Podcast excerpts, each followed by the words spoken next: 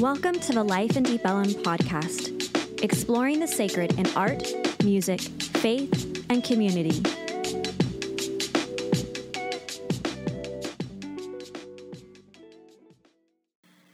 Well, when when someone asks you to tell you tell them a little bit about yourself, what do you say? Does anyone else feel a little bit of dread when that question comes up with the small groups or the icebreaker, tell me a little bit about yourself. The interviewer might ask. What words should you use? Well, for me, it's like, huh, I'm a faith leader, I'm a pastor, I'm a cat mom, I'm a daughter, I like Brussels sprouts. How does one fun fact encapsulate your identity? What icebreaker can break the fear that maybe your fun fact isn't enough? It's all too easy to attempt to define oneself by the roles we play or the things or people we love. We even remember our loved ones this way. If you think about when a person passes away, we put on their, on their tombstone or their grave so and so loving father, faithful husband. These roles, these words come to make up our whole identity. And so maybe this is why we like to dress up once a year as big kids. We've got the, the Kansas City Chiefs coach in the audience today. I didn't know I would get to preach to, to a coach. Um, but we, we like this, this experience right? Because maybe for once a year we can explore and transcend the roles that have started to box us in. For once a year, at least, with a decent wig from Spirit Halloween, we are completely transformed into someone new.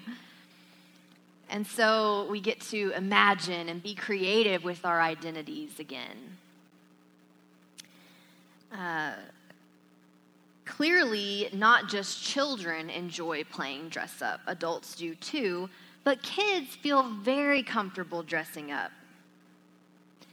And think about it. Today, one day they're a firefighter, tomorrow they're an astronaut, and they don't really worry about the logistics of that transition. they just enjoy imagining all these new ways that they can show up in the world. Because maybe they do this because they don't yet have a job or a relationship or a role that completely defines them. They're just them. So, when do we lose that as adults? When do we become preacher or poet or struggling artist or barista or tired mom? When do we forget the basic truth of who we are?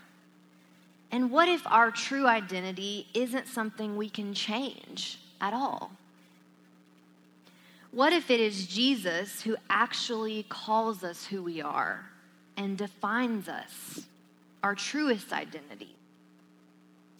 Today we're going to read the story of Zacchaeus.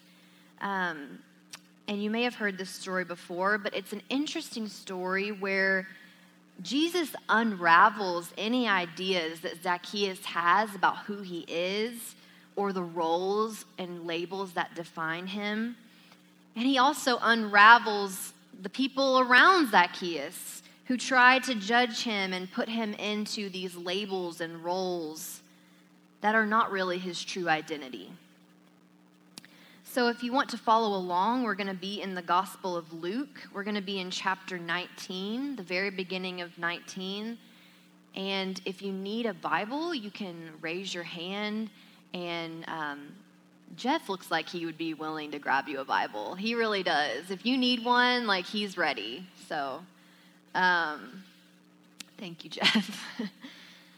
so, this this story is, is, is really encapsulates so much of the gospel.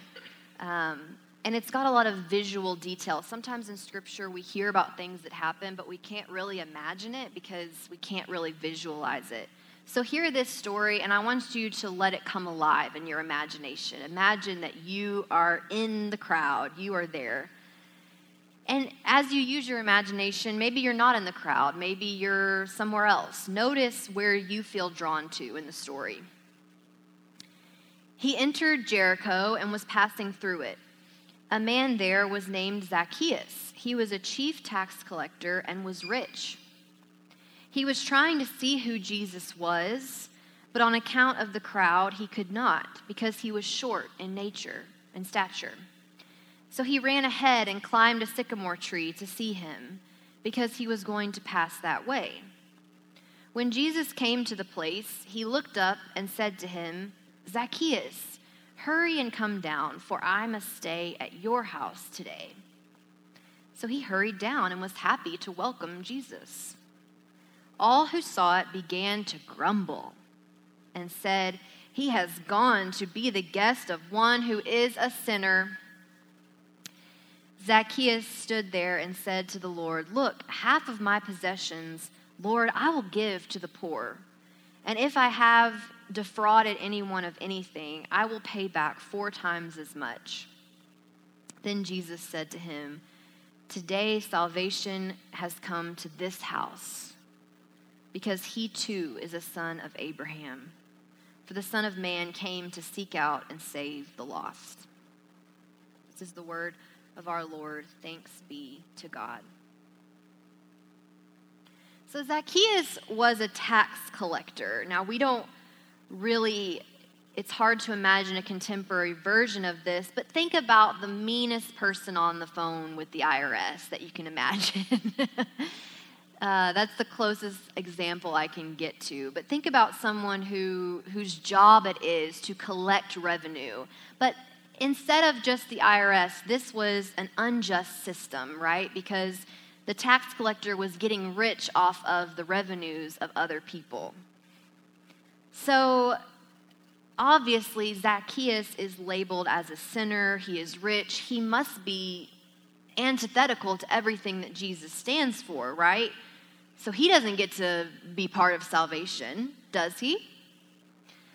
Well, this is the assumption that those that surround him have. They start to grumble, the text says. And don't we know that that word? Maybe some of us have grumbled in our spirit when we see someone else be invited to the table that we weren't expecting or others have grumbled when we have been invited to the table. And we know the pain it is to feel that grumble of judgment from others that we thought would be our fellow friends. But here Jesus is disrupting the whole paradigm. He's flipping it on his head because someone who is labeled as sinner is the very person that takes Jesus' attention. The gospel is full of examples where Jesus disrupts labels, stereotypes, and limiting beliefs about who others are. When others start to identify themselves by these boxes tax collector, sinner Jesus shows up and calls someone by name, reminding them of who their true identity is. And Jesus continually does this by showing who he is. You see, he, he remember he says, I am the way, the truth, the life. Jesus knows who he is. And this is a fundamental part about Jesus. Others seem to get so focused on the roles, the labels, the names. Throughout the Gospels, Jesus keeps saying, This is who I am. I'm the way, the truth, and the life. I love God. I am the Son of God. But humans, they don't get it. They want to box him in they want to find those labels of righteous and sinner, forgiven and unforgiven, clean and unclean, leper, and someone who doesn't have leprosy. They want to give, and they want to box Jesus in too. They want to, they want Jesus desperately to fit into a label that suits their own religious and political needs. Jesus is a criminal, a heretic, a rabbi who's getting a little out of line with the religious order. Those that challenge Jesus need him to fit into a box because they cannot understand someone who doesn't fit into a box. But Jesus keeps showing up and he keeps interrupting this pattern that we as humans have to box him in, to box ourselves in, and to box others in. Because again, Jesus knows who he is. And where does Jesus get his identity from? Who God says he is. It's kind of like um, it just goes, it's a direct connection to God. And Jesus knowing who he is is what allows him to live so purely and authentically in every moment. He doesn't have to have that phase of figuring himself out in his 20s. he doesn't have to experiment with other identities. He doesn't have to hide behind a label. He knows who he is and who he is not. And my friends, this is the gift that he wishes for us to unwrap. It's a gift that we can have too but it will unravel us. It will unravel the other identities that we cling to. Because there is no identity apart from Christ. We are who Jesus says we are. But what does that mean? What denomination is that, Jenna? is that Baptist? Is that Methodist? Is that progressive, liturgical, conservative? We need a box, we need an identity. One identity I find myself clinging to is one of the good Christians. But that's still a box. That's still me defining myself.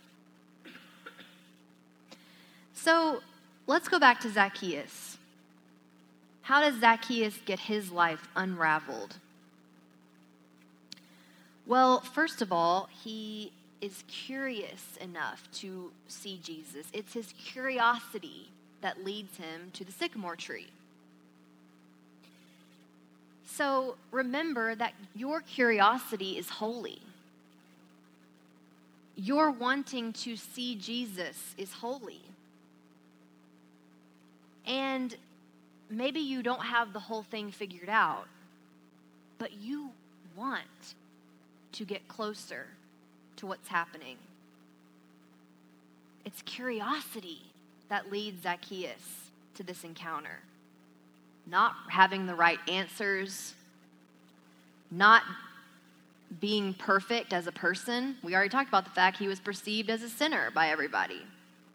So it wasn't his moral perfection that led him to this encounter. It wasn't his own righteousness that led him to this encounter. It wasn't that he, he knew the right people. You know, like if Jesus is coming to town, you know people who know people. He, he got in with the crowd, right? Which is how so, much of our world works. But Jesus' world doesn't work like that. It doesn't matter if you're a celebrity or someone who lives on the streets, if you're a tax collector or someone who can't doesn't want to pay taxes, whoever you are, Jesus will seek you out and will talk with you, especially when you respond to your own curiosity. So he, he climbs a tree to get a good view. It's kind of like when we make plans to go to a parade and we map out the route. How can we get a good view? Um, so he's willing to climb because the text says he's short in stature. Frederick Buechner says he was a runt, and I think that's a little harsh. I would say maybe he's a short king, as our culture likes to say. But it wasn't even his physical appearance that made him very special. He had to climb to new heights, literally, to get a glimpse of Jesus. We can't read this story without looking back to chapter 18 and comparing it with a previous text that shows us the true meaning and, and what, what this is really saying. In chapter 18, because remember, Jesus is on the move and he's talking to all kinds of different people. And he talks to a certain ruler, the text says. And this ruler says, Good teacher, what must I do to inherit eternal life? This is in chapter 18, verse 18, if you want to flip back and see that.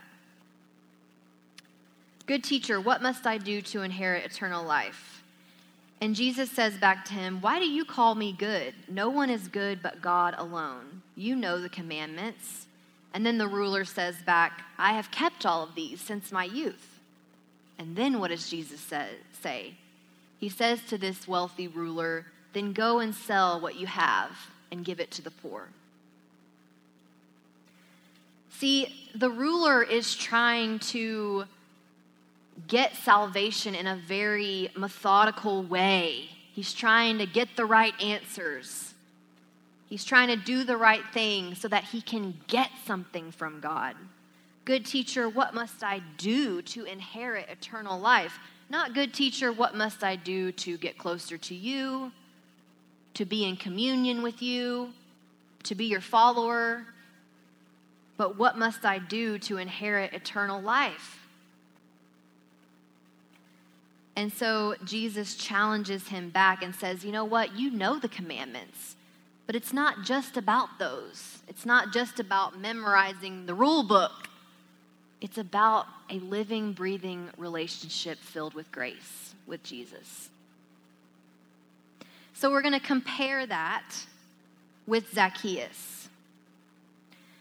This the ruler in chapter 18 is focused on being pious, on getting things right.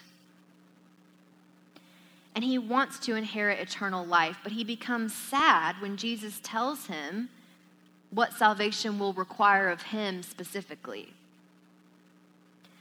Now, Zacchaeus is another wealthy person who people perceive as a sinner. And Zacchaeus wasn't necessarily seeking salvation, but he found it because he was curious to see Jesus. So, what does that tell us about being a follower of Jesus? You see, this, this is still alive thousands of years later we're still focusing on the wrong thing as Christians. We're focusing on the rules, we're focusing on getting to heaven. But you can follow all the good Christian rules. You can read your Bible every day. You can memorize the Ten Commandments. But it is Christ who will tell you who you are and what you should do.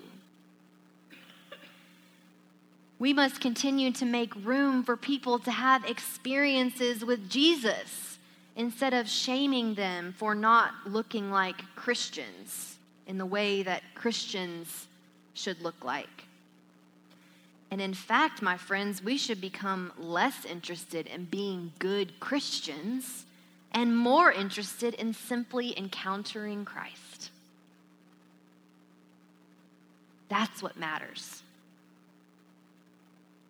How often do we allow our faith to become about us? What we will inherit or achieve or receive? About the roles we get to play in God's great play as the saved people? But what if the main character is not us, but Jesus?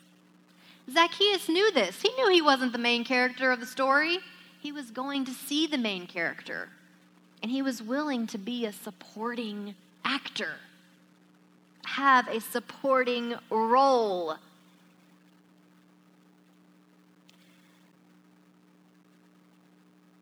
What if Jesus wants to encounter us, to meet us in our holy curiosity, and unravel everything we think we know about what defines us, about the roles and the labels that are important to who we are?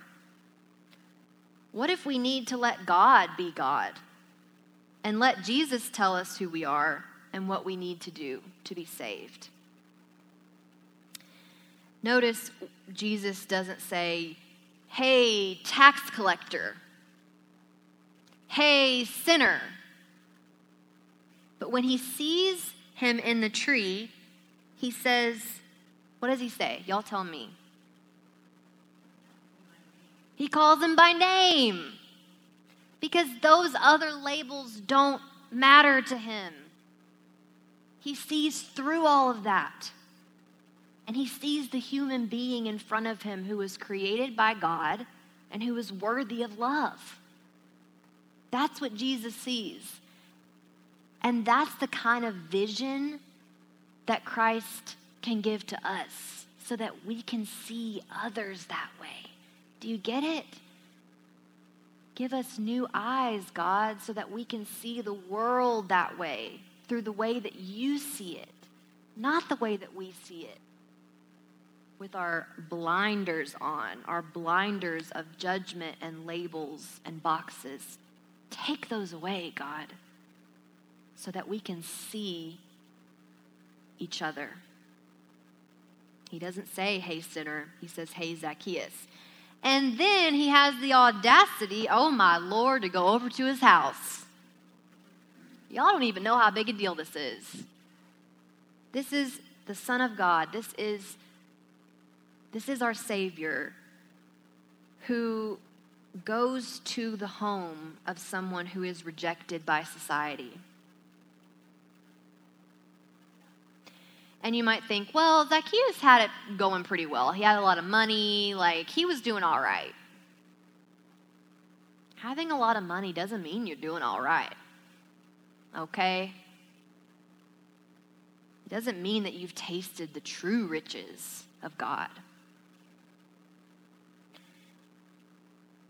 And there is no one who isn't worthy of Jesus' love.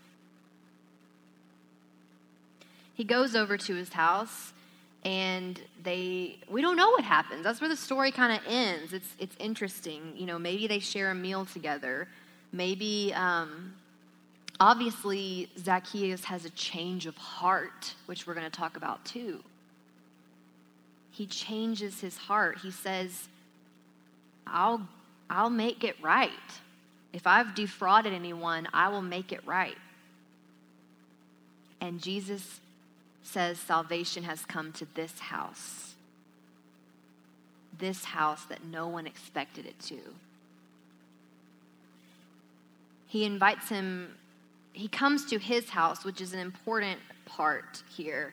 Um, because again, Jesus is undoing any idea that God must be kept behind certain walls, that God must only be in the temple, because Jesus says, I am the temple. My body is the temple. And that means that the temple's on the move. the temple can go into different homes and commune in ways that change everything. Sinners become beloveds, strangers become friends.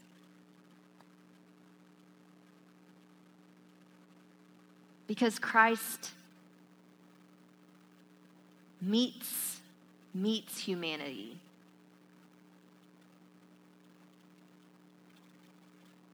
It would have been understandable for Jesus to just reprimand Zacchaeus we would have understood if Jesus decided to just say, you know, listen, you're in the wrong and you're a sinner. Stop doing what you're doing, and I won't talk to you until you change. But it's only after, it's only, Zacchaeus only changes after Jesus has talked to him. It's the encounter that births the transformation.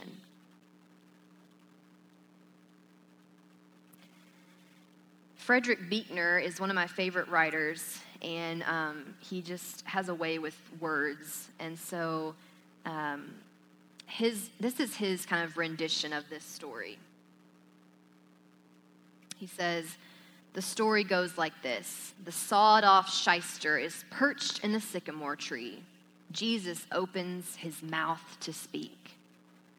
All Jericho hugs itself in anticipation of hearing Jesus give the man holy hell. Woe unto you, repent, wise up, is the least of what they expect. What Jesus says is, Come on down. I'm staying at your house. The mob points out that the man Jesus is talking to is a public disaster. Jesus' silence is deafening. It's not reported how Zacchaeus got out of the sycamore, but chances are good that he fell out in pure astonishment. he said, I'm giving everything back in spades. Maybe he even meant it he fell out of that tree. And that's, the, that's I like that version of the story too. He was astonished by the mercy. He hurried on down because the king of the world wanted to spend time with him. So, what might an encounter with Jesus look like for you? How could your curiosity lead you closer? How can you notice curiosity? What does it feel like? What is it what's the texture of it? What does it look like? And pay attention to that curiosity. Where is it leading you? And then what might Jesus say to you? In your time of prayer, in your time of study? What role do you think defines you? What category has society put you in? And are you convinced that somehow you are far away from mercy?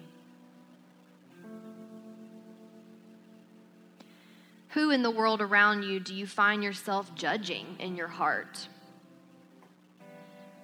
When do you start to grumble? And instead of grumbling, how might you instead take a deep breath and be grateful that God's grace is indeed so big? That at some point you'll be the one that they're grumbling about. It's inevitable.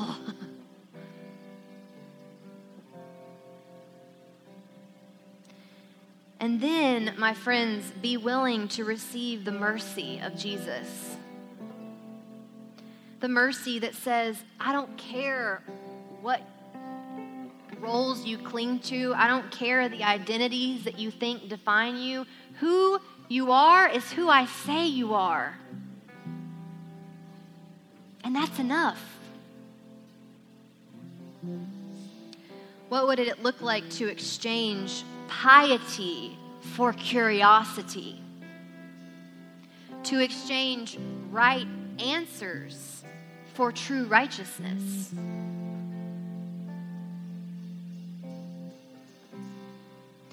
To exchange perfect Christianity for a perfect Christ.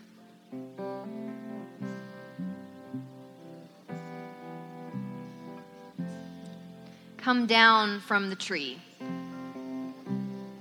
Jesus says, I'm coming to your house. Let's be ready. Amen.